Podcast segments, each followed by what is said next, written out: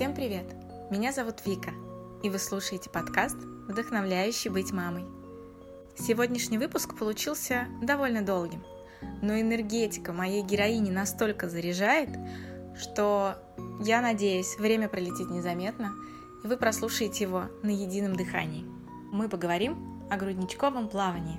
И в гостях у меня Екатерина Любимова, президент Международной ассоциации поддержки и развития раннего и грудничкового плавания и ведущая курсов по подготовке инструкторского состава по грудничковому плаванию. Я очень надеюсь, что те вопросы, которые мы поднимаем, будут вам интересны и полезны. Приятного прослушивания! Здравствуйте, Екатерина. Здравствуйте, Вика. Я прежде всего сказать хочу огромное спасибо за то, что вы такую штуку придумали, за то, что вы придумали такой центр, потому что я имею опыт хождения к вам. Будучи беременной вторым ребенком, я к вам ходила на плавание для беременных. Это был интересный опыт. Мне понравилось, это было здорово, но больше того, мне очень нравится, как в принципе оформлен центр, потому что я имею опыт, ну, я ходила только в два центра в Москве, в ваш и в другой. Вот, и там все немного иначе, даже потому, как это все сделано для детей. Здесь есть и кофе для мамы, и перекусить что-то, если вдруг нужно, и сменные подгузники, в том числе для плавания для детей. И, в принципе, мне кажется, все, что может возникнуть, вся нужда, которая может возникнуть здесь, у мамы, например, для того, чтобы как-то ребенка переодеть или что-то сделать. Здесь все это продумано, даже вплоть до того, что у вас стоят и стульчики, где можно посадить ребенка, пока мама обувается, и в манеж можно посадить. По-моему, это прям вот не знаю, если вы это все одна продумали, вот эти вот все детали, я прям хочу вам сказать огромное спасибо, потому что настолько детализированный подход, детализированное внимание и забота для мамы и для ребенка, меня это поражает, я этому очень рада, что такое есть. Единственное, конечно, далековато от центра, но с другой стороны, э, здесь такая зеленая тихая зона, и я ходила плавать вечером, и здесь было очень здорово потом возвращаться домой, потому что там поют птички, очень это все романтично и приятно. Но тема, о которой мы сегодня говорим, тема другая. Мы будем говорить о грудничковом плавании и плавании детей. И прежде всего, я хочу, чтобы вы рассказали мамам, которые никогда этим не занимались и которые даже не смотрят в эту сторону, зачем вообще нужно ребенка буквально с рождения, ну не учить плавать, но давать ему какие-то занятия по плаванию. Зачем это нужно ребенку? Маленькому. Вы ну вот он только родился, недавно да. с рождения. На самом деле, э, если мы говорим о совсем малышах, да то малыши в наше время, когда а, мы достаточно сильно ориентированы на скажем так, здоровое поколение, которое у нас сейчас должно расти, да. А, что хочу сказать, небольшой такой, да, экскурс в историю, к сожалению, где-то за последние 20 лет ни у нас в стране, ни во всем мире вообще здоровых детей практически не рождается рождаются дети, к сожалению, с небольшими, но все-таки какими-то неточностями в здоровье, которые не вполне э, можно отнести к абсолютному здоровью. Вот, и поэтому грудничковое плавание как таковое, оно призвано на самом деле не научить ребенка плавать именно, как мы представляем себе, когда говорят, вот грудничковое плавание, значит, это что? Это значит, вы туда придете и вас научат плавать. Нет, это разговор вообще не об этом, разговор совершенно о других вещах, потому что э, это как раз корректировка здоровья, корректировка каких-то небольших, конечно, неточностей в здоровье, которые мы можем поиметь от нашей э, экологии, нашего образа жизни, в большинстве сидячего, да, а, очень активно сейчас используются гаджеты, да, то есть это не в том смысле, что я там старого поколения и категорически против гаджетов, ни в коем случае, я точно так же ими пользуюсь, э, я просто говорю о здоровье людей, которые сейчас э, подвергаются действительно дичайшей гиподинамии, да, то есть это отсутствие движений. И когда вы сами начали этот разговор, первый-наперво, вы сказали, что вы ходили к нам во время беременности да. заниматься. Да. А, и на самом деле у нас есть колоссальная статистика э, роддома, с которым мы сотрудничаем. а, разговором о том, что женщины, которые ходят к нам заниматься во время беременности, они получают э, огромный потенциал э, вот за эту неделю, если они ходят один, два, три раза, да, они восполняют потребность движений, которая необходима для хорошего развития ребенка внутриутробно. Мы все с вами знаем вот эту дурацкую фразу, которая с нами идет по всей жизни, да, мы ее просто слышим, но никогда не вкладываем в это понятие а, каких-то, знаете, а что все-таки это значит? Мы всегда слышим эту фразу. Здоровье – это Движение. Движение. Или движение – это жизнь. Вы сами это дополнили, не я это сказала, вы заметьте. Да, поэтому мы знаем прекрасно, что большой объем движений в нашей жизни, он нам настолько необходим, да, что когда мы становимся малоподвижными, мы прекрасно знаем, что с нами происходит. Если мы говорим о взрослых людях, мы знаем, что мы начинаем жиреть, мы сразу начинаем чувствовать свои какие-то неповоротливые кости, да, то есть особенно это если уже более старшее поколение, они точно в этом понимают и знают точно, что если они больше двигаются, больше ходят, больше уделяют времени прогулкам, занятиям на, снежем, на свежем воздухе, то а, однозначно здоровье у них лучше. Вот. К сожалению, сейчас э, во время беременности женщины точно так же стали меньше двигаться. Ну, потому что режим хрустальной вазы никто не отменял. Так вот, мы режим. про эту хрустальную вазу и хотим поговорить, что хрустальная ваза, она на то и хрустальная ваза, что ее надо подставить на полочку и протирать извините, да, аккуратненько тряпочкой и больше ничего с ней не делать. Мы с вами прекрасно понимаем, что хрустальная ваза одна, а, единожды сделана, она точно так и стоит. А мы все с вами постоянно развиваемся, у нас постоянно идет внутреннее развитие, у нас идет внешнее развитие, мы растем, там после 25-30 лет мы наоборот начинаем угасать, там, да, и чтобы поддерживать свои силы, мы должны обязательно двигаться. Для ребенка движение – это жизнь. Почему? Потому что чем лучше и больше он двигается, тем лучше и больше развивается его что? Обменные процессы, его нервная система, его кровеносная система, его дыхательная система. И в общем смысле, если все системы эти собрать в кучу, то получается как раз уровень здоровья, уровень иммунитета, который мы можем получить для ребенка. Поэтому на самом деле, вот это так просто далеко мы зашли на самом деле, а по-хорошему э, получается, что чем больше движется ребенок, тем больше он получает возможностей для доразвития своих систем, которые, ну, если мама не могла двигаться много во время беременности, может дополучить где?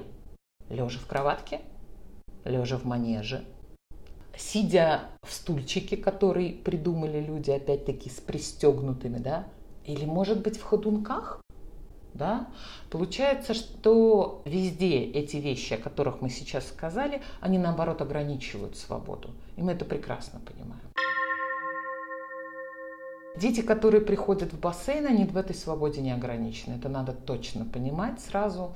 Э, это первый и самый главный принцип. Это огромный колоссальный объем движений, который получают дети на протяжении, если мы говорим о совсем малышах, да, то есть с рождения и до года, если мы говорим именно о грудничковом плавании.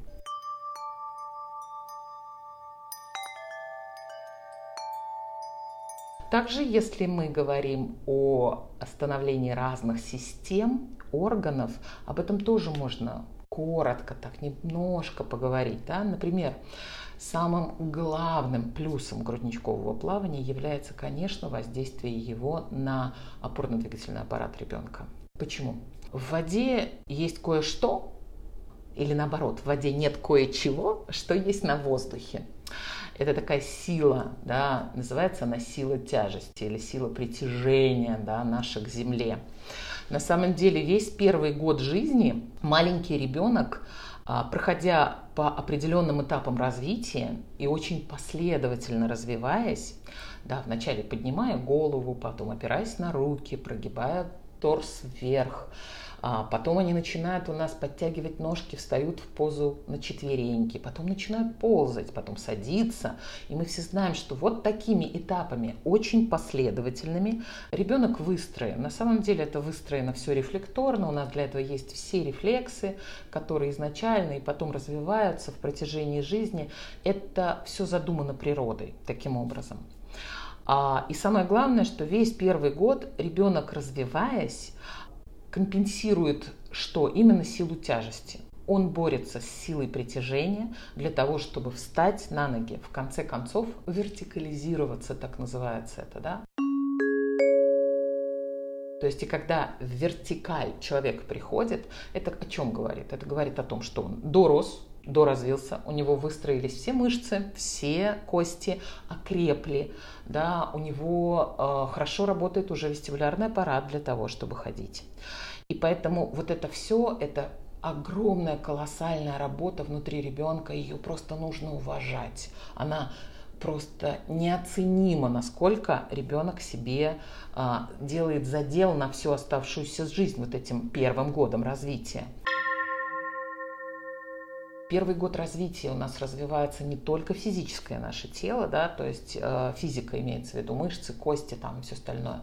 Очень хорошо развивается головной мозг, да, то есть это тоже нужно понимать однозначно, что а, вот этот колоссальный объем движений, который дается ребенку в плавании, он что делает? Да? Именно огромным количеством движений мы даем головному мозгу задел чего? Новых нейронных связей, о которых вот так трубят везде, да, то есть новые нейронные связи, новые нейронные связи, да ладно, их можно выстроить там и в 7 лет, да, кто-нибудь попробовал учить иностранный язык там в, 40, э, 30-40-летнем возрасте, все знают, насколько это тяжелее делать, можно, никто не спорит, что это нельзя делать, можно, но когда ты это учишься вовремя, когда твой потенциал головного мозга можно использовать на все сто процентов, вот это прекрасно.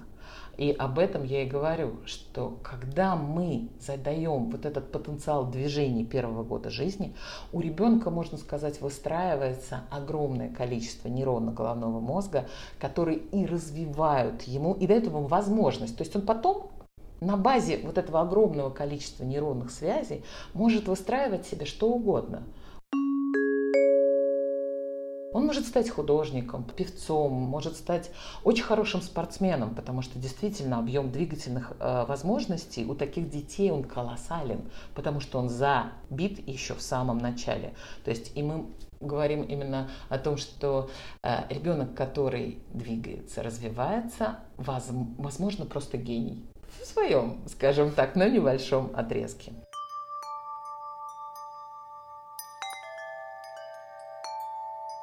Но все-таки вернемся к опорно-двигательному аппарату, ведь я все время перепрыгиваю с головы на тело. Такая особенность есть у маленьких детей, когда они рождаются. Они рождаются, чтобы выйти из мамы.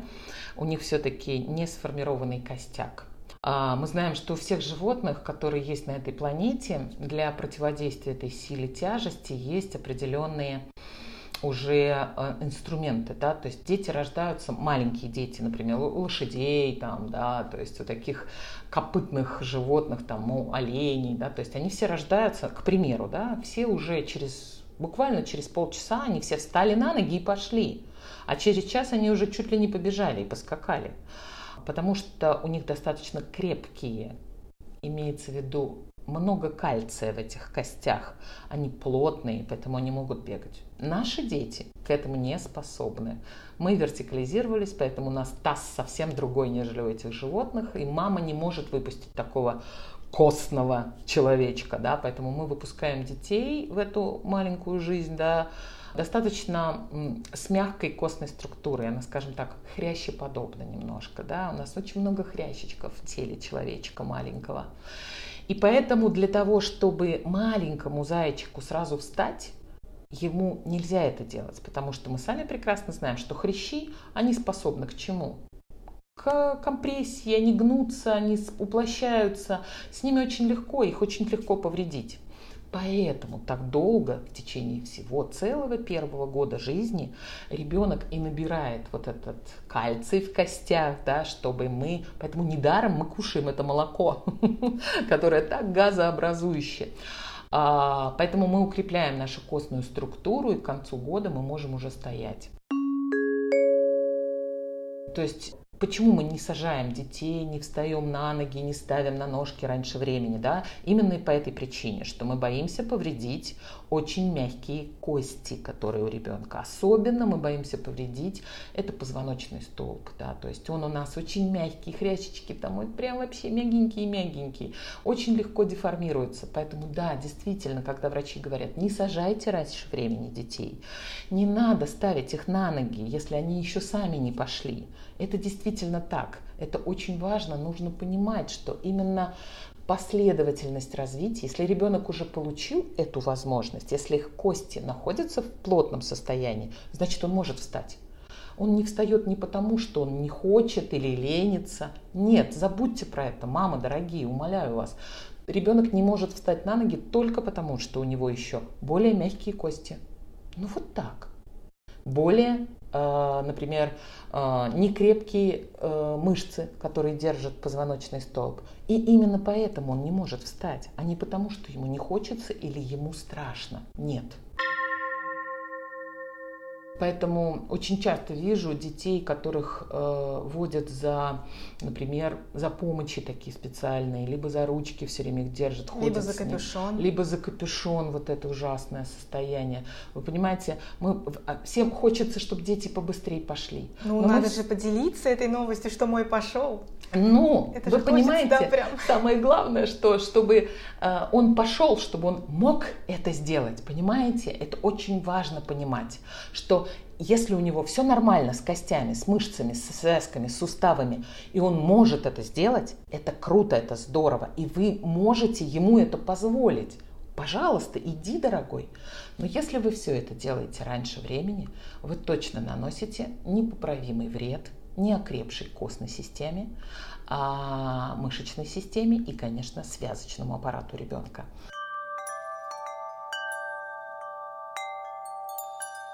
Я понимаю, что я сейчас говорю такие прописные истины, Господи. И все думают, что, о боже, опять эти нравоучения. Нет, это не нравоучение. Да? Нужно просто один раз понять, что пока ребенок не окреп до такой степени, чтобы он может сделать это самостоятельно, не надо его подталкивать к этому своими помогающими типа способами. А вот помочь этому мы можем как? Укрепляя его костную систему, укрепляя его мышечный аппарат, укрепляя его связки и суставы. И поэтому грудничковое плавание здесь вам в колоссальную помощь именно по какой причине? Потому что вы в воде не испытываете а-ля силу тяжести ребенок находится практически в невесомости, да, то есть деструктивного воздействия на связки, на кости вообще нет, да, то есть надо понимать, что наоборот, ребенка вода, у нее есть еще одна сила, называется выталкивающая сила, наоборот, выталкивает наверх. Очень тяжело погрузить ребенка в воду, она погружает, но все равно вода выталкивает нас наверх, поэтому у нас нет вот этого деструктивного воздействия, поэтому в воде даже ребенка, под водой я имею в виду, когда голова малыша находится в, э, в, по шейку, тело ребенка находится в воде, мы можем спокойно его под водой и посадить, и поставить на ножки. Не будет деструктива к воздействию на силу притяжения, представляете? Но есть, давления не будет, получается. Да, действительно, не будет, ну это не давление, это вот сила притяжения, ее нет, наоборот. У вас не будет ни силы притяжения, а наоборот, будет выталкивать вас оттуда. Поэтому вы будете просто как в невесомости парить. Поэтому, понимаете, вот этого деструктивного воздействия силы протяжения в воде ее нет. Поэтому мы использовать можем грудничкового плавания именно для того, чтобы как раз развивать другое, развивать мышцы. Вы же сами прекрасно знаете, и все, даже э, люди, которые практически не знакомы с физикой, знают, чтобы чтобы это сделать в воде, любое движение, рукой справа налево провести, а мы должны к этому приложить больше усилий. Мы же знаем, потому что там еще сопротивление воды есть. Для ребенка Это все то же самое, не поверите. Для того, чтобы сделать банальные движения в воде, ребенку точно так же приходится прикладывать усилия для того, чтобы сделать. Это можно сказать, что вы делаете просто с гантелькой с маленькой усилия какие-то в воде для мышечной силы. Но, как мы уже проговорили, что деструктивных воздействий нет, но есть прекрасное воздействие на мышечный корсет – он очень хорошо развивается в воде для ребенка, да, то есть а, лучше развивается мышечная сила, лучше развивается гибкость, подвижность, возможность к сопротивлению мышц, да, то есть и мышцы у нас становятся более плотными, более сильными, развитыми. Развиваются очень хорошо даже те мышцы, которые для небольшого удержания себя дети используют в качестве, знаете, называются это постуральные мышцы, их называют мышцы постуры или мышцы, которые нас держат в одном и том же положении, чтобы стоять. Это такие очень мелкие мышцы, которые в основном расположены около позвоночника. Их очень много и в других местах, но базовые мышцы это именно там. Так вот, в воде эти мышцы очень хорошо развиваются, потому что, да, действительно, здесь нет еще одного чувства, чувства опоры. Поэтому даже небольшие скручивания, передвижения очень хорошо воздействуют вот на эти мелкие мышцы. И представляете, вот все, что я это рассказала, да, воздействие на мелкие мышцы, воздействие на крупные мышцы, когда мы просто работаем с усилием, и отсутствие отрицательного воздействия на костяк маленького человечка, и дают нам эту колоссальную пользу грудничкового плавания. Я не говорю, что дети пойдут быстрее, сядут быстрее. Я говорю, что будет качественнее развитие, понимаете? Когда мышцы доразвиваются, и есть возможность доразвить их так, чтобы ребенок, когда пошел, пошел уже с такими мышцами, которые будут точно его держать. И если уж он сел, то он сел прекрасно, он будет себя держать, и мы это точно знаем. Вот. И э, поэтому вот это, скажем так, базовое плюс грудничкового плавания – это именно воздействие на опорно-двигательный аппарат с точки зрения его скорейшего развития. И опять-таки повторюсь, вот здесь вот это слово «скорейшее», да, оно не настолько правильное, как слово, которое мы будем говорить, что это, можно сказать, общее развитие всего и правильное развитие, чтобы не страдали, то есть чтобы развивались все мышцы, все суставы и все кости. Понимаете, да? То есть это то, когда малыш там только на одном животике лежит или на, наоборот, я очень часто слышу, мой ребенок не лежит на животе, ему это не нравится. Я говорю, ну, простите, э, наша базовая вещь – встать на четвереньки. И пока мы не лежим на животе, мы не встанем на четвереньки, да? То есть мы никак не разовьем этот навык без живота.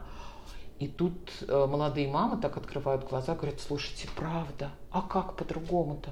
Я говорю, приходите к нам в бассейн, мы вас этому научим. Здесь нет никакого воздействия, чтобы ему было неприятно или что-то не нравилось. Мы быстрее с вами встанем на четвереньки, это будет более комплексное такое воздействие на ребенка.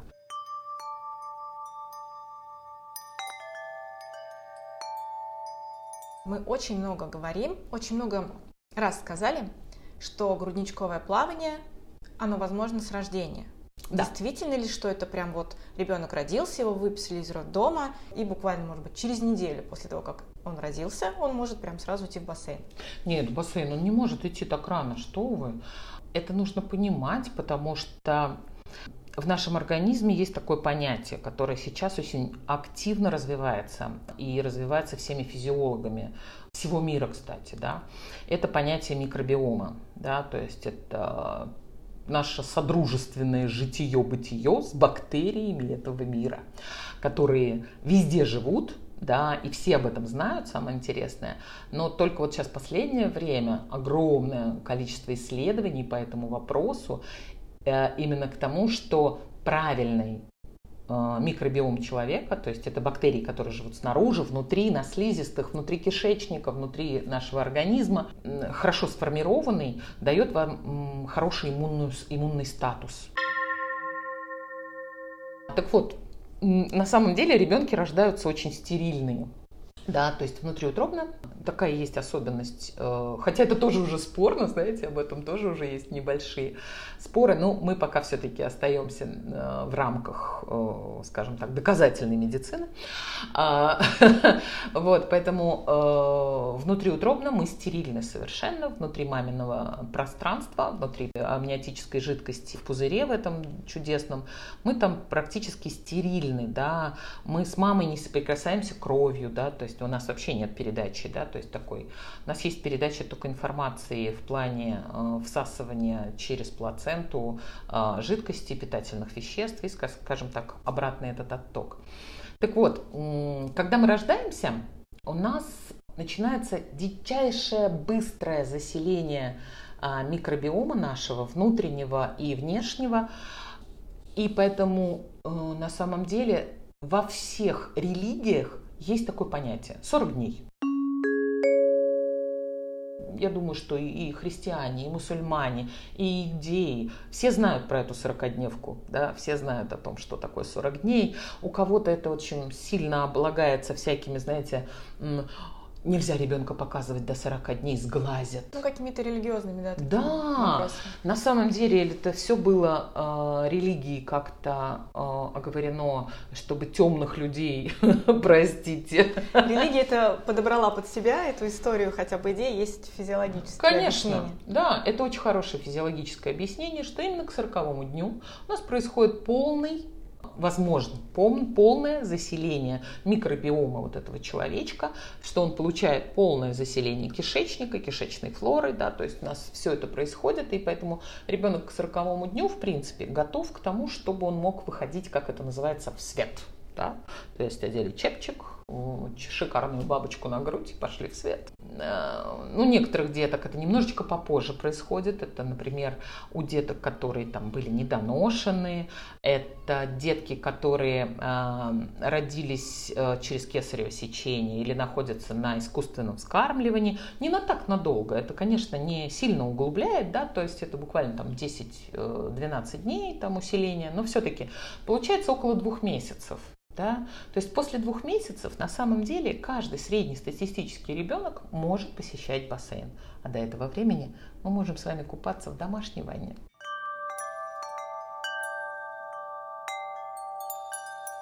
Вот я как раз хотела об этом сказать, что многие мамы могут подумать и предположить, что даже по истечению двух месяцев они не готовы ребенка вести могут. в общественный бассейн. Могут. могут. Хотя мы оговорим, когда мы говорим о грудничковом плавании и о детском бассейне, это бассейн условно, да, в такой в кавычках, это не тот бассейн большой, в котором плавают и взрослые, и дети, это все-таки некоторая ванночка, скорее всего, наверное, с нее это начинается, ну, что-то более индивидуальное, наверное, что ли, получается. Конечно, можно говорить о индивидуальных ванночках, но все равно, честно говорю, что эм, для ребенка лучше, если он все-таки находится в домашних условиях плавает. У нас, слава богу, сейчас очень сильно распространены ванны в домашних условиях. Это когда 50 лет, 60 лет назад развивалось грудничковое плавание, а тогда действительно не было ванн практически ни у кого были, вообще не было. Были либо сидячие, либо очень маленькие. А сейчас у нас огромные ванны стоят, у кого-то вообще джакузи стоят, да, то есть,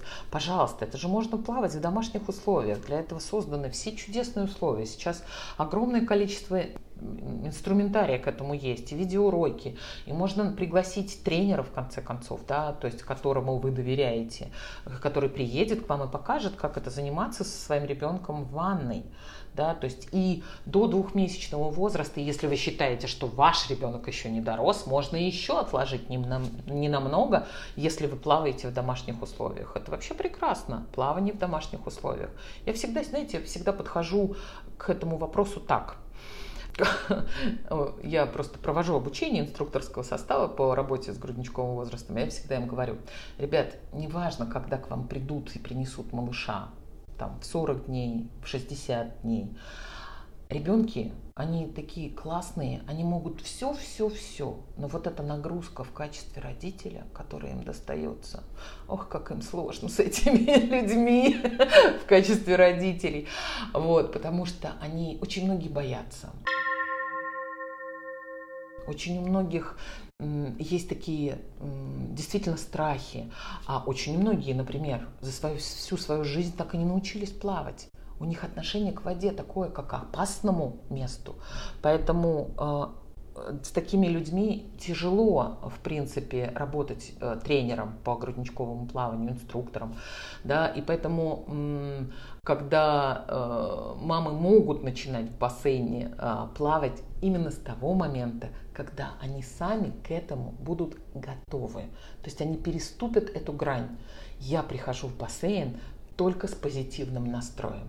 Если есть внутри серьезные страхи, и если есть внутри а, какие-то опасения, слушайте, плавайте в домашних условиях, вам это будет только на пользу. Я вас уверяю, когда вы поймете, что бассейн это безопасное место, именно тогда приходите в него. Главное с ваш внутренний настрой, потому что это очень серьезно передается ребенку, ваш внутренний настрой к этому.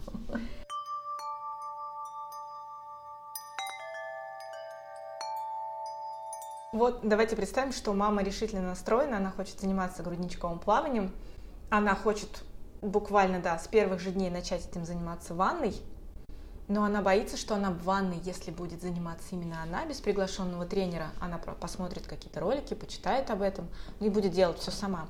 Она может беспокоиться о том, что она может ребенка повредить, если uh-huh. она будет заниматься сама. Возможно ли это сделать? Ну, помимо утопить, это давайте опустим. Просто если она будет заниматься с ребенком в ванной, возможно ли ребенка повредить? Или это необоснованный страх? А, скажем так, э, в ребенке есть основные места, скажем так, при повреждении которых да, мы действительно можем говорить о колоссальном вреде. Например, это очень точно это шейный отдел позвоночника, так называемый ШОП, который говорят врачи. Да? Так вот, этот шейный отдел позвоночника единственное место, на которое стоит обращать колоссальное наше внимание когда мы занимаемся с малышами в ванной. И если мы начинаем это заниматься сами, мы должны точно понимать, что мы не навредим шее малыша. Потому что когда мы видим, как занимаются с другими э, детьми в, на видеороликах, и как их держат, например, за, только за одну голову и катают по поверхности воды, вот эти все, да, да, да, поддержки, которые мы используем, это надо точно понимать, что этому действительно надо немножко поучиться, посмотреть, какие здесь есть системы безопасности проведения этого тренировочного процесса.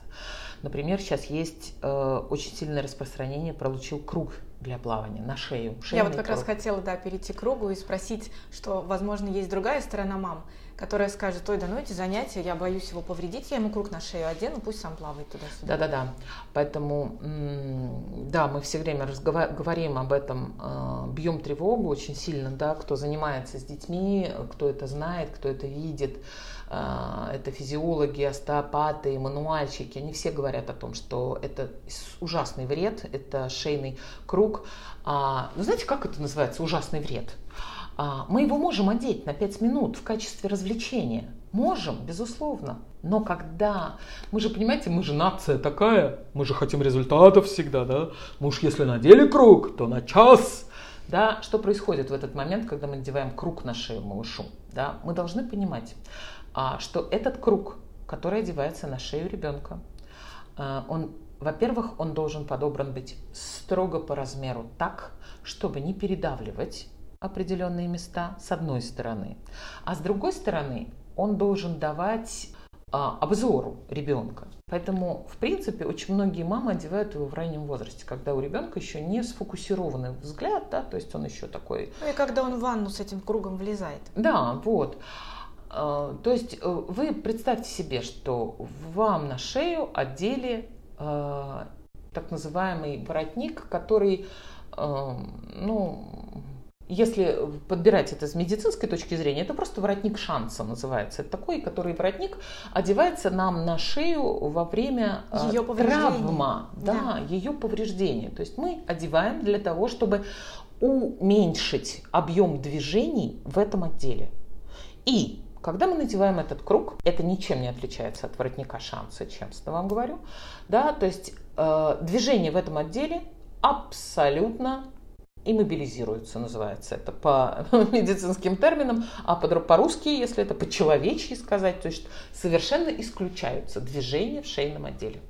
То есть представляете себе, движения в шейном отделе мы исключили совсем. Мышцы расслабились, растянулись. Именно только в одном отделе. Весь остальной отдел работает как? Мышцы ног работают, руки работают, мы отталкиваемся, пихаемся, потому что детей нельзя остановить, они же все время в движении, постоянно. Представляете себе, да? То есть мы двигаемся, двигаемся, двигаемся всеми остальными конечностями, а здесь у нас просто гипс. Ну, если так по-русски говорить. Представляете, то есть это место у нас расслаблено, а все остальное напрягается. И поэтому, когда вы снимаете этот воротник, да, то есть мышцы-то уже привыкли не работать. И поэтому, когда вы снимаете этот круг, надо быть так аккуратным с шейным отделом, который растянулся и расслабился. Никаких движений в этом шейном отделе нет. И нет самого главного – укрепления мышц шейного отдела. О чем мы вообще поем, говорим постоянно? О том, что нам нужно обязательно укреплять эти мышцы шейного отдела, чтобы эта шея это держалась хорошо. Поэтому очень негативное отношение к э, кругу действительно среди специалистов да, э, есть, потому что действительно мы при большом объеме движений всего тела этот отдел не работает вообще. И он практически, э, скажем так, ну, растягивается. Если у кого-то когда-то был перелом, вспомните, пожалуйста, когда вы снимаете гипс с другой руки или другой ноги, вы вспомните, какие там обвисшие мышцы, как вы долго это восстанавливаете.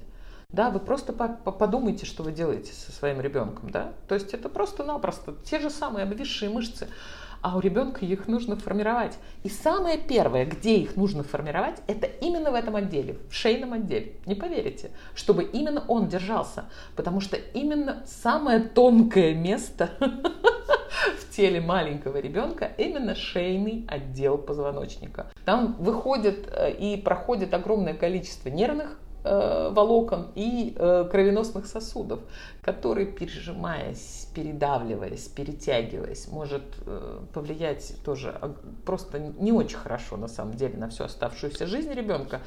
И потом мы получаем этих гиперактивных детей, там, я не знаю, наоборот, сниженной активности, понимаете, поэтому очень разные последствия могут быть. Но все, что я наговорила сейчас, да, а, можно сказать, что можно убрать вот этот весь деструктивный момент. Чем?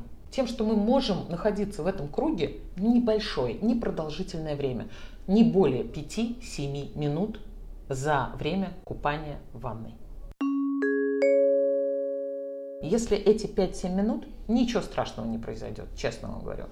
Вот, поэтому иногда можно использовать его в качестве того, что там а, мама занимается, занимается, спина уже устала, ну ладно, одели круг, ребенок чуть-чуть поплавает, но мы в этот момент можем распрямить спинку, да, так размяться, рядом постоять, поохать, поахать, да, но зато и вы не совсем э, спину себе потеряли, да, и дети нормально, и шею укрепили, и заодно растянули. То есть, э, как это, во всем нужна как это, гармония, и да? мера. И мера, безусловно.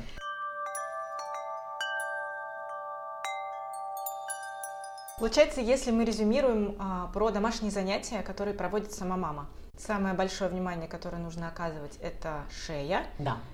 А еще мы можем что-то повредить? Или по, по другим Ну, если мы не будем головой долбить об стены, господи, боже мой, да, то есть, если мы не будем делать очень резких движений, если мы не будем пытаться самостоятельно нырять, под воду, да, потому что это тоже может очень сильно испугать ребенка. Я очень часто приезжаю на патронажи, когда мамы начали учить своего ребенка именно ныркам. И у ребенка, к сожалению, да, сформировалась вот такая устойчивая антипатия вот к этому, ко всему вот этому нырыкам, потому что там есть небольшие тонкости, которые нужно обязательно знать, да, прежде чем вот начинать вот это все делать. Да, это вот единственное, что, да, поэтому На самом деле плавать перемещаться по поверхности воды, контролируя шейный отдел и совершенно спокойно купая малыша. Буквально нужно-то буквально одно занятие тренера, который к вам приходит, он просто показывает, где этот шейный отдел, как его из, э, не травмировать, да, как научить ребенка нырять, если вы прям этого жаждете, да. То есть она вам тонкости эти рассказывает, и все. И если у вас все нормально с руками, и растут они из плеч, а не из других мест, вот, то, в принципе, вы этому научитесь э, достаточно просто и легко. Главное, действительно, желание. Очень у многих сейчас нет желания. Да? Вот это прям меня очень огорчает.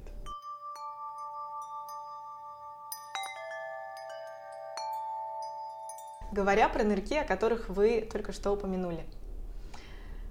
Мне кажется, это некий особый аттракцион для окружающих, особенно когда это можно снять на видео и показать окружающим, или когда занимается тренер и родители видят это первый раз в жизни, как дети недавно родившиеся умеют нырять, как они, оказывается, умеют задерживать дыхание – и ну, многие, кто об этом не знает, да, и никогда не читал и не слышал про грудничковое плавание, если они это видят, это действительно поражает, что ребенок умеет нырять, умеет э, задерживать дыхание.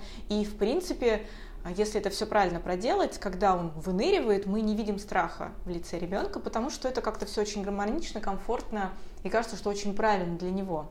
В общем, это такой спецэффект от младенца получается. Но, говоря про нырки, вы, вы сказали, что к этому надо подготовиться. Это не просто так происходит. Не-не-не, я не, не ну что, а, я к тому, что когда мы смотрим ролики, да. кажется, что это очень просто и легко, раз там что-то побрызгало. Ну, вас же показывают результат. Да, показывают результат, это, в общем, очень здорово, это прям вау-эффект такой возникает. Но при этом, понятное дело, что к этому надо подготовиться и маме, и ребенку, потому что все не просто так. Это не просто погрузить ребенка под воду, вытащить и ну, как бы этим все заканчивается. Это все-таки некий процесс, к которому происходит некая подготовка. Причем, насколько я понимаю, это можно делать и в ванне, и когда ребенок приходит уже в бассейн с тренером, это можно делать везде. Давайте об этом поговорим, чтобы мама знала, что вот этот вау-эффект – это не секундное дело. Об этом нужно знать несколько больше, чем просто погрузить ребенка под воду. Ну, давайте так скажем. На самом деле у нас э, в, при развитии у ребенка, при рождении ему дается очень интересный рефлекс. Называется он утиный рефлекс или рефлекс ныряльщика его еще называют. Это такая защитный рефлекс, такой защитный рефлекс у ребенка для того, чтобы пройти определенные стадии при э, рождении. Да? То есть ему дан такой защитный рефлекс. Как он выражен? Он выражен при попадании воды на носогубный треугольник ребенка, на нос э, и рот, а у него останавливается дыхание останавливается дыхание, чем ближе к моменту рождения, да, то тем более выражен этот рефлекс, он останавливается на достаточно на долгое время. Да, то есть если брызнуть ребенку в лицо, каждая мама может это попробовать, да, для себя так посмотреть. Если брызнуть ребенку в лицо, вы увидите остановку дыхания.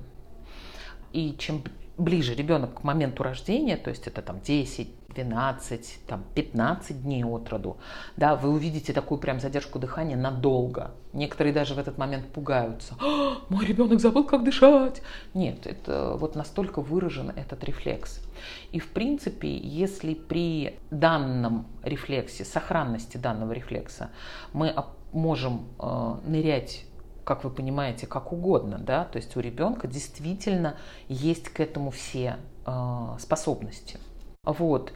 Но на самом деле очень часто я вижу, как опускают детей под воду в таком жестком знаете, как будто их, как вот в том анекдоте про ту собачку, да, помните вот этот анекдот, или в Яралаше он часто показывался. Моя собачка, когда я даю ей команду, она писается, да. Даже Слышали? Да.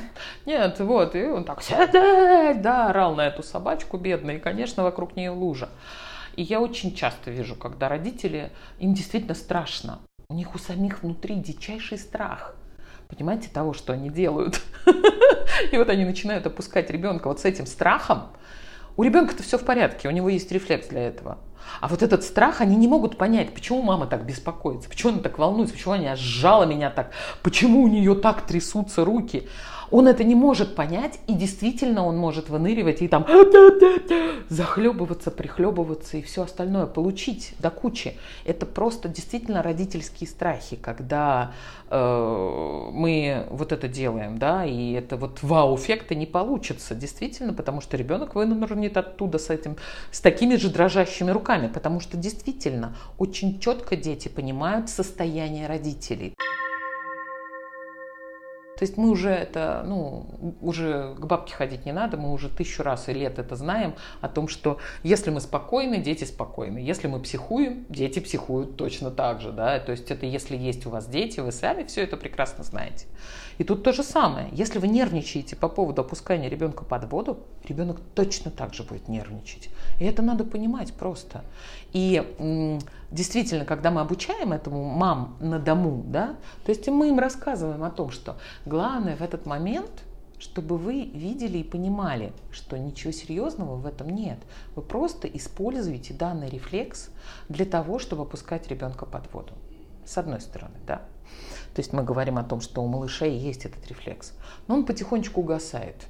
И где бы вы ни читали, что этот рефлекс надо поддерживать или сохранять, ничего подобного. Он все равно угаснет, он все равно пропадет. Этот рефлекс обязательно должен угаснуть, потому что этот рефлекс, так называемый угасающий рефлекс, это из тех рефлексов, которые действительно угасают. Они не должны сохраняться. Да? То есть, и на самом деле те детки, которые уже приходят к нам в бассейн, они этот рефлекс вообще не используют. Мы просто вообще тренерам говорю, забудьте про этот рефлекс. Если вы будете учить детей плавать на этом рефлексе, он вот угасает в 2-4 месяца, в зависимости от уровня развития головного мозга ребенка, его становления его навыков, всего остального. И поэтому э, мы всегда будем использовать что? Момент научения. Мы должны уже детей учить, как это правильно делать. Да, мы же все знаем прекрасно, что мы учим детей держать ложку, э, мы учим детей делать что-то там, есть, есть э, там, вытирать лицо после того, как ты испачкался, да, э, там, салфеткой, а не рукавом, хотя рукав гораздо удобнее, он ближе. Вот. Поэтому мы все детей все время, всю их детство чему-либо учим. И на самом деле ныряние – это то же самое да, но оно связано с небольшими такими ситуациями, когда ребенок может захлебнуться, прихлебнуться или вообще испугаться воды так, что он всю оставшуюся жизнь ее потом в дальнейшем будет бояться. И, конечно, когда я говорю родителям, что, а, ребят, вызовите тренера, а, это не так дорого на самом деле, да, но тренер вам объяснит, как сделать так, чтобы на всю оставшуюся жизнь зародить любовь к воде, к нырянию у ребенка, чтобы у него не было негативного воздействия вот эти первые погружения. И действительно, когда дети проходят через погружение, через деструктив, да, вот этот орание, кричание, резкие рывки какие-то непонятные, да, дети потом не очень хорошо относятся к ныркам, да, они прям вот э, боятся этого. А вот когда это все делается мягко, спокойно, а, уверенными руками, спокойными руками, с улыбкой на лице, с любовью, передаваемой ребенку, я вас уверяю, дети все относятся к этому совершенно как естественно, как дышать. Точно так же и задерживать дыхание. Мы просто этому учим детей. Да, действительно, чуть-чуть надо подучиться. Вот буквально это немножко на самом деле опять-таки, это из той серии, как вы воспринимаете информацию. Я кому-то рассказываю, кто-то говорит, а, все, я поняла, Катя, и все, пошла делать. А некоторым приходится объяснять это не один раз. Да? И это не говорит о том, что кто-то хуже, кто-то лучше. Просто в силу своих особенностей, индивидуальных, темпераментных, да, мы учимся совершенно по-разному. Кому-то действительно нужно пять раз объяснить, а кому-то одного раза достаточно. Но это действительно нужно немножечко объяснить показать на их ребенке. Потому что еще и дети все разные. Боже мой, надо просто посмотреть на ребенка и понять, что ему подойдет лучше всего. Слава богу, грудничковое плавание у нас сейчас получает такой колоссальное а, прям пинок к развитию, что у нас есть колоссальный выбор, как учить ребенка нырять. Да? И это все будет от того, как хотят родители. Мягко, твердо, жестко. Или мы хотим все-таки получить чемпиона мира по грудничковому плаванию, да? То есть это все от того, как хотят родители на самом деле. Вот. Но чуть-чуть надо, прям вот буквально немножко, чтобы понять, в чем собака порылась именно конкретно с вашим ребенком.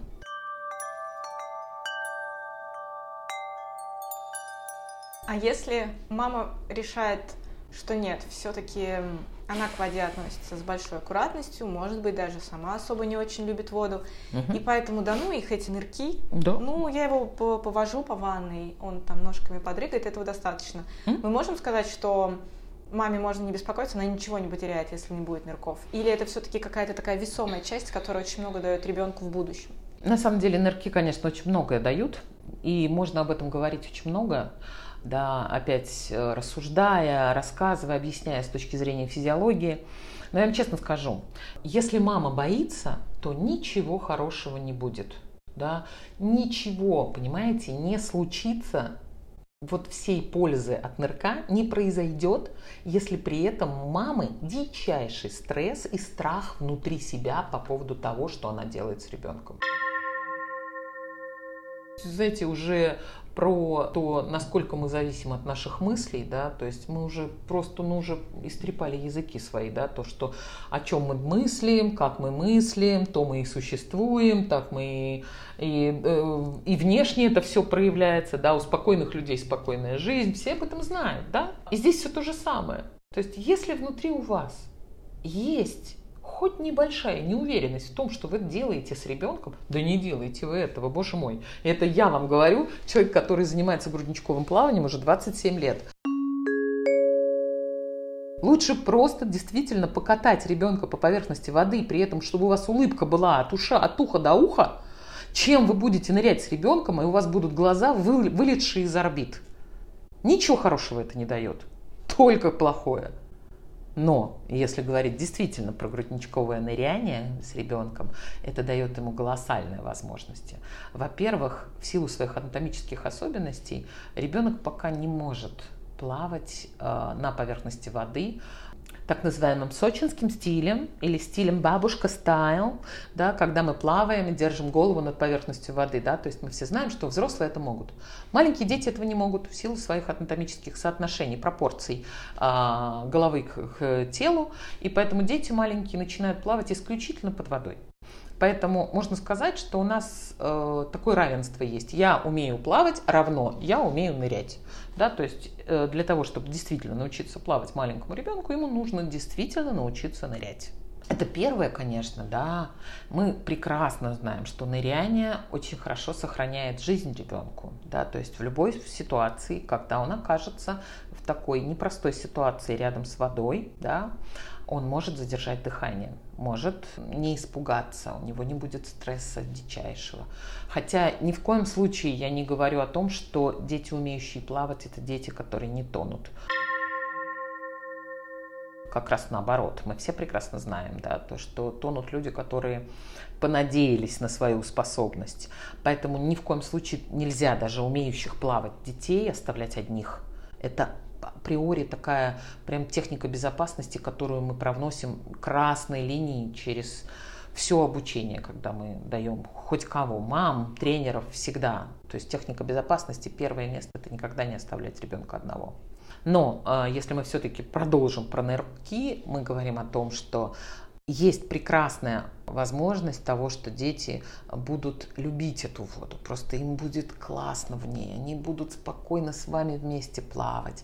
Вы спокойно можете поехать на море, запихнуть ребенку на спину и плыть себе спокойно. Он будет сидеть у вас на спине, вы будете получать удовольствие вдвоем а не бегать за ребенком по песку, при этом дичайше хотя искупаться, да, и с мужем там, ругаться, кто сегодня сидит с ребенком, а кто купается и кто плавает, да.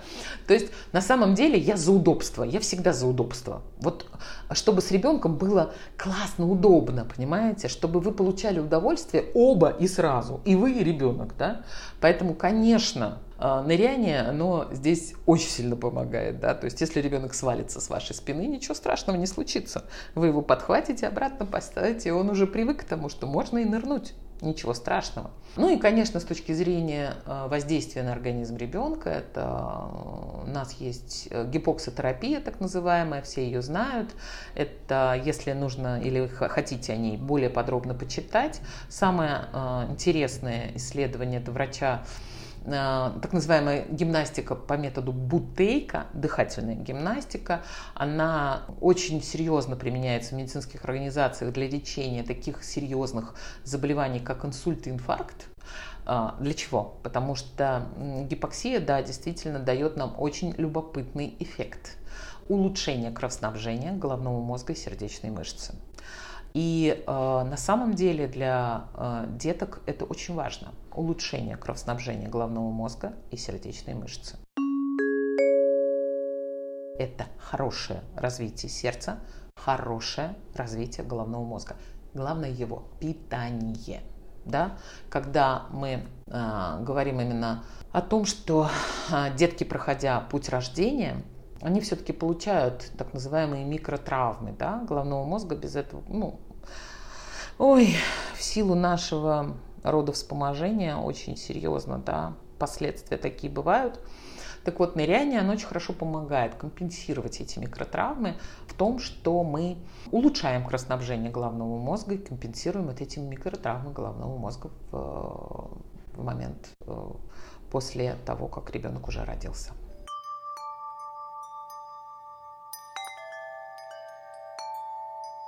Мы, говоря о грудничковом плавании, использовали сочетание мама и грудничок.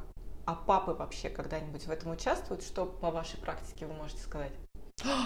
Ох, вы знаете, э, я на самом деле очень долгое время проработала. У нас был клуб в детской филатской больнице в центре, ну, недалеко от зоопарка. И очень долгое время у нас был, была только, у нас были раздевалки только для мам. Потому что это была прям вот потребность только у мам заниматься с ребенками. И знаете, даже в последнее время мы высвободили на субботу и воскресенье одну из раздевалок исключительно для пап. И мы даже это назвали как «У нас сегодня папин день». Сейчас, в последнее время, и это прям так радует, просто несказанно радует, что очень многие папы занимаются со своими детьми именно грудничками, прям с нуля и до трех лет, до четырех, да, когда у нас еще совместные плавания обязательные, только папы, представляете? Поэтому на самом деле это классно, это здорово. Отцы начали проводить время со своими детьми, и это, вы знаете, ну это просто заряжает такой колоссальной энергией на самом деле всех тренеров, потому что они видят, насколько семья от этого становится гораздо крепче. Потому что мужчины, когда занимаются со своими детьми, видели бы вы их выражение лица. Да я могу многое, я все могу. И даже с ребенком позаниматься могу. И даже в таком возрасте я уже могу ему дать очень многое. Это прекрасно.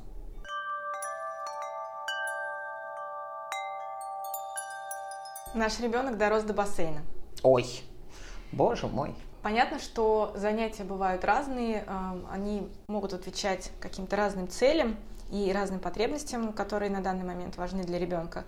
Но если примерно, скажем так, какая-то среднестатистическая структура, по которой строится урок, то делают с ребенком на занятиях в бассейне. И делает это мама с ребенком или тренер с ребенком.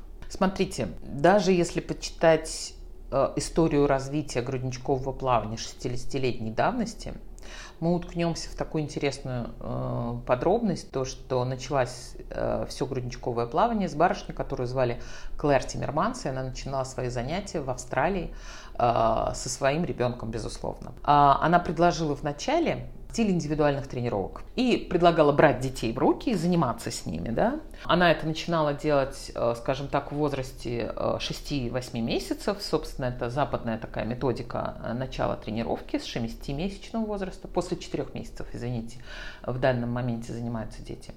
Так вот, когда она начинала, она начинала делать вот это в 6-8 месячном возрасте детей. А если вы знаете, то у детей в этот возраст начинается так называемый мамин период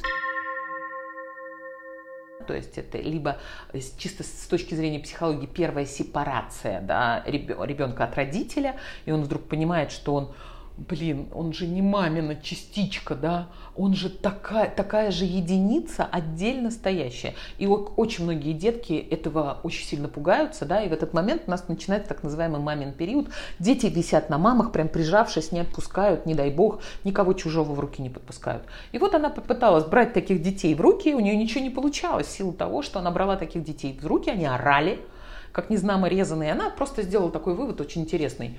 Ну, это, наверное, мой ребенок такой гениальный, что у него так хорошо все получалось. А остальные дети, ну что делать? Ну вот у них не получается, да. И уже когда родив второго ребенка, она начала опять заниматься со своим вторым малышом, Остальные родители просто говорили, ну ладно, вы занимаетесь сами, ну дайте мы хотя бы рядом с вами постоим, позанимаемся, да. И вот именно этот момент и начинается, называется «началось грудничковое плавание», когда мамы просто рядом стояли и делали то, что предлагает им делать тренер. Мама сама четко и чутко чувствует своего ребенка и понимает, на каком этапе он находится, что он сейчас хочет, как ему сейчас лучше всего дать вот это упражнение или это упражнение, какой он у меня, да, Соня за Соня или очень активный, да, какой у него темперамент. И поэтому я категорический преемник и адепт да, групп «Мамы и плюс малыш», да, я очень люблю эти группы, потому что, да, действительно, мы так здорово развиваем мамину возможность а, видеть своего малыша, то, что она наслаждается подвигами своего ребенка, делая это своими собственными руками. Я ничего не говорю.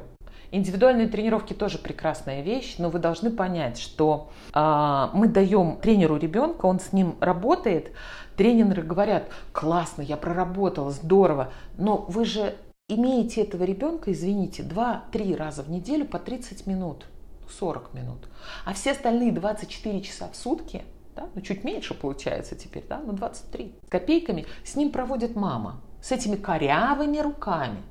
А когда она спускается в воду, у мамы уже становятся не корявые руки. Они становятся очень красивыми, лебедиными.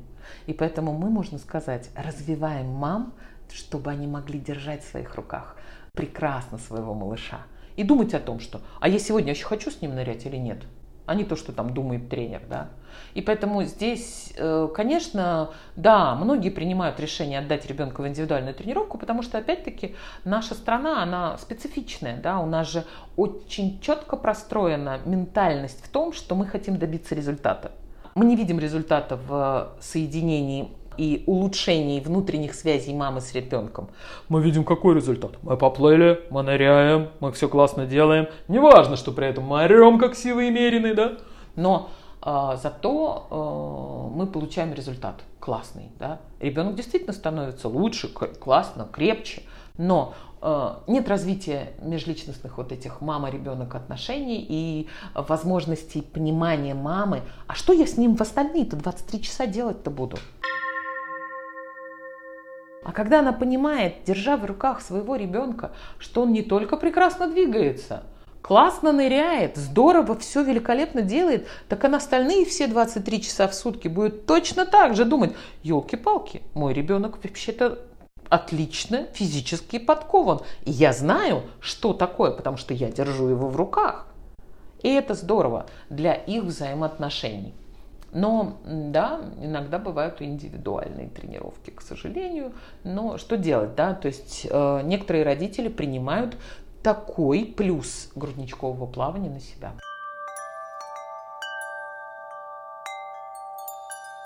А чего делают на уроках?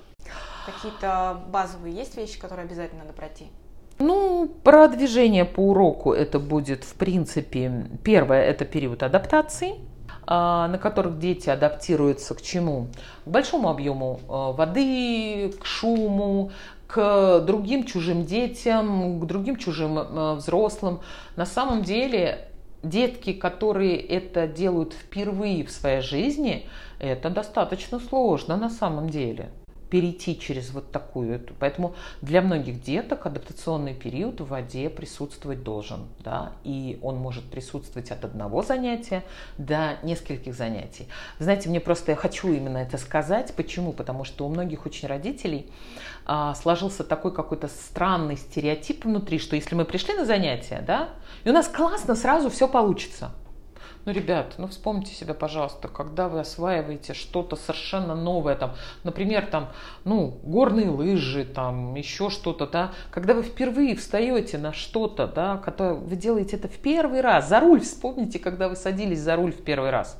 Да у вас тоже глаза огромные, вам надо адаптироваться к этому. И все адаптируются в силу своих способностей. Кто-то очень быстро, а кто-то действительно очень медленно да, и потом некоторые плюют и говорят, э, машина не мое, да. Есть и такие. Я лучше буду ездить общественным транспортом и в такси. Мы все это знаем прекрасно, что есть такие люди.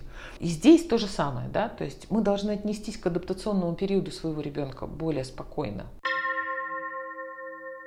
Действительно, некоторые детки бывают очень быстро адаптируются и к воде, и к шуму, и ко всему, что их окружает. Ну, в силу того, что у них это уже все есть, да, они уже получают какую-то информацию. У них дома все время шум и гвалт, да, там старшие дети ха-ха, в этих играют в индейцев, и поэтому для них там нет особенный, прям изрядный вон, с какой-то из ряда вон выходящей ситуации, что они приспособились к этим условиям. А есть детки действительно из спокойных очень семей, которые первые в жизни у родителей, они адаптируются дольше. И я просто хочу, чтобы родители это помнили и спокойнее отнеслись вот к этому первому адаптационному периоду в их жизни их ребенка. Да, он может затянуться на более долгий срок, да, но если вы пройдете его спокойно, с улыбкой на лице и точно будете уверены в том, что а, ребенок прошел эти все этапы, не пролетел, забыв там, да, пройти что-то, а именно прошел точно все этапы, вы точно получите хорошо относящегося к ребенку к воде а что мы делаем в воде после первого адаптационного периода? Ну, там достаточно большое количество э, упражнений и просто игр в воде. Как делятся, то есть что обязательно должно быть? Обязательно должна быть стандартная это разминка, да, обязательно должна быть стандартная основная часть, и заключительная часть это, собственно, везде мы знаем прекрасно, любая спортивная тренировка проходит по этим законам, любой урок да, идет по этим законам. А, поэтому в грудничковом плавании мы ничем не отличаемся. У нас тоже такие же законы. У нас есть разминка, основная часть, заключительная часть. И у них у всех есть цели и задачи каждой этой части.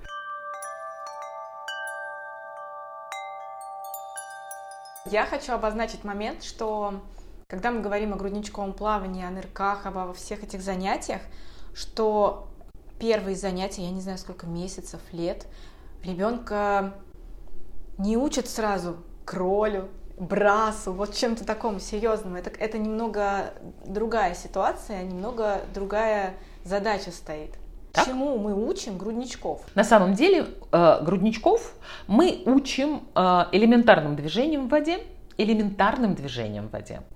И самое главное, чему мы учим детей, это не бояться воды, наслаждаться, получать удовольствие от нахождения в воде. Действительно, дети, которые боятся, они никогда не получат удовольствия от нахождения в воде. Видели бы вы детей, которые кайфуют в воде? Они просто туда ныряют, уходят в эту подводу, они не плавают никакими стилями, кролями, брасами, боже мой, дельфинами, господи, ничем. Они просто такое удовольствие получают от этих ощущений себя, своего тела, своего, своих возможностей в этой воде. Э, на самом деле мы э, можно сказать, что грудничковое плавание, она готовит ребенка к тому э, большому виду спорта, который говорится, водные виды спорта. Да? Поэтому основным и основной идеей грудничкового плавания все-таки это будет научить ребенка кайфовать в воде, получать удовольствие от нахождения в воде так, э, чтобы в дальнейшем это приносило свои плоды. Поэтому, например, мы точно знаем, что мы никогда не будем детей учить плавать не в горизонтальной плоскости. Да? Мы все плаваем, если посмотреть на, на всех спортсменов уже, которые плавают профессионально, они все плывут ровно горизонтально, находясь как можно меньше, э, испытывая сопротивление воды. Да? Поэтому вы должны точно знать, когда вы отдаете ребенка в э, плавание, да, и если мы говорим о именно грудничковом плавании, да, то здесь еще нет такого деления, да, то есть 100% горизонталь, да, а, а вот уже о раннем плавании, когда мы начинаем говорить, это где-то возраст до пятилетнего возраста, да, мы там говорим именно уже о горизонтали, не о каких нарукавниках, не о каких, э, извините, досках на попу, да, то есть, извините, таких поплавочках сзади, да, ни о каких жилетах. Здесь речи не идет. Поэтому здесь задача будет положить ребенка ровно в горизонталь. А для грудничкового плавания это подготовить ребенка к тому, чтобы он в дальнейшем мог использовать свой плавательный потенциал.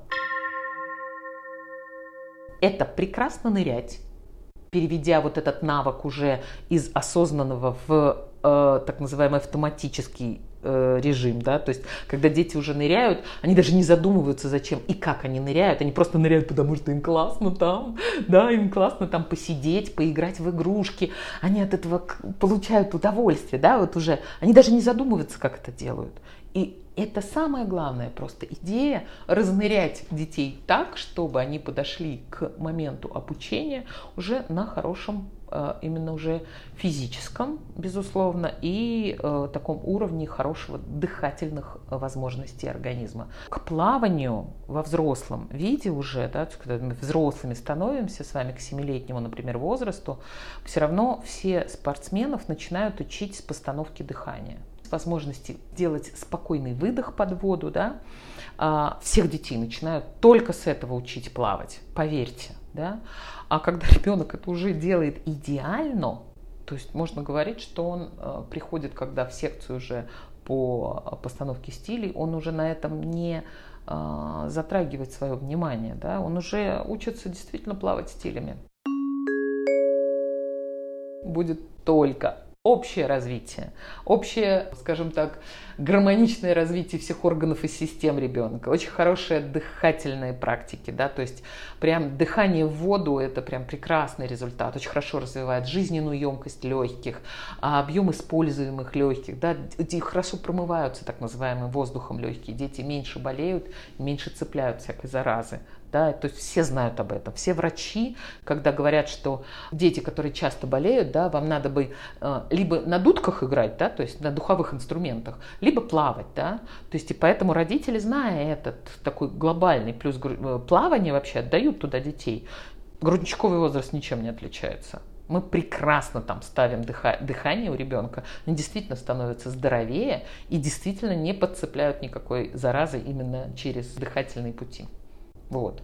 Поэтому на занятиях еще раз, наверное, резюмируя все, мы комплексно воздействуем на здоровье ребенка, то есть делаем его здоровее, развиваем его чисто физически, учим его хорошо и спокойно относиться к воде, через ныряние, безусловно, да, и самое главное, это позитивный ребенок, который восполнил свою потребность в движении через такой чудесный инструмент, как плавание. thank you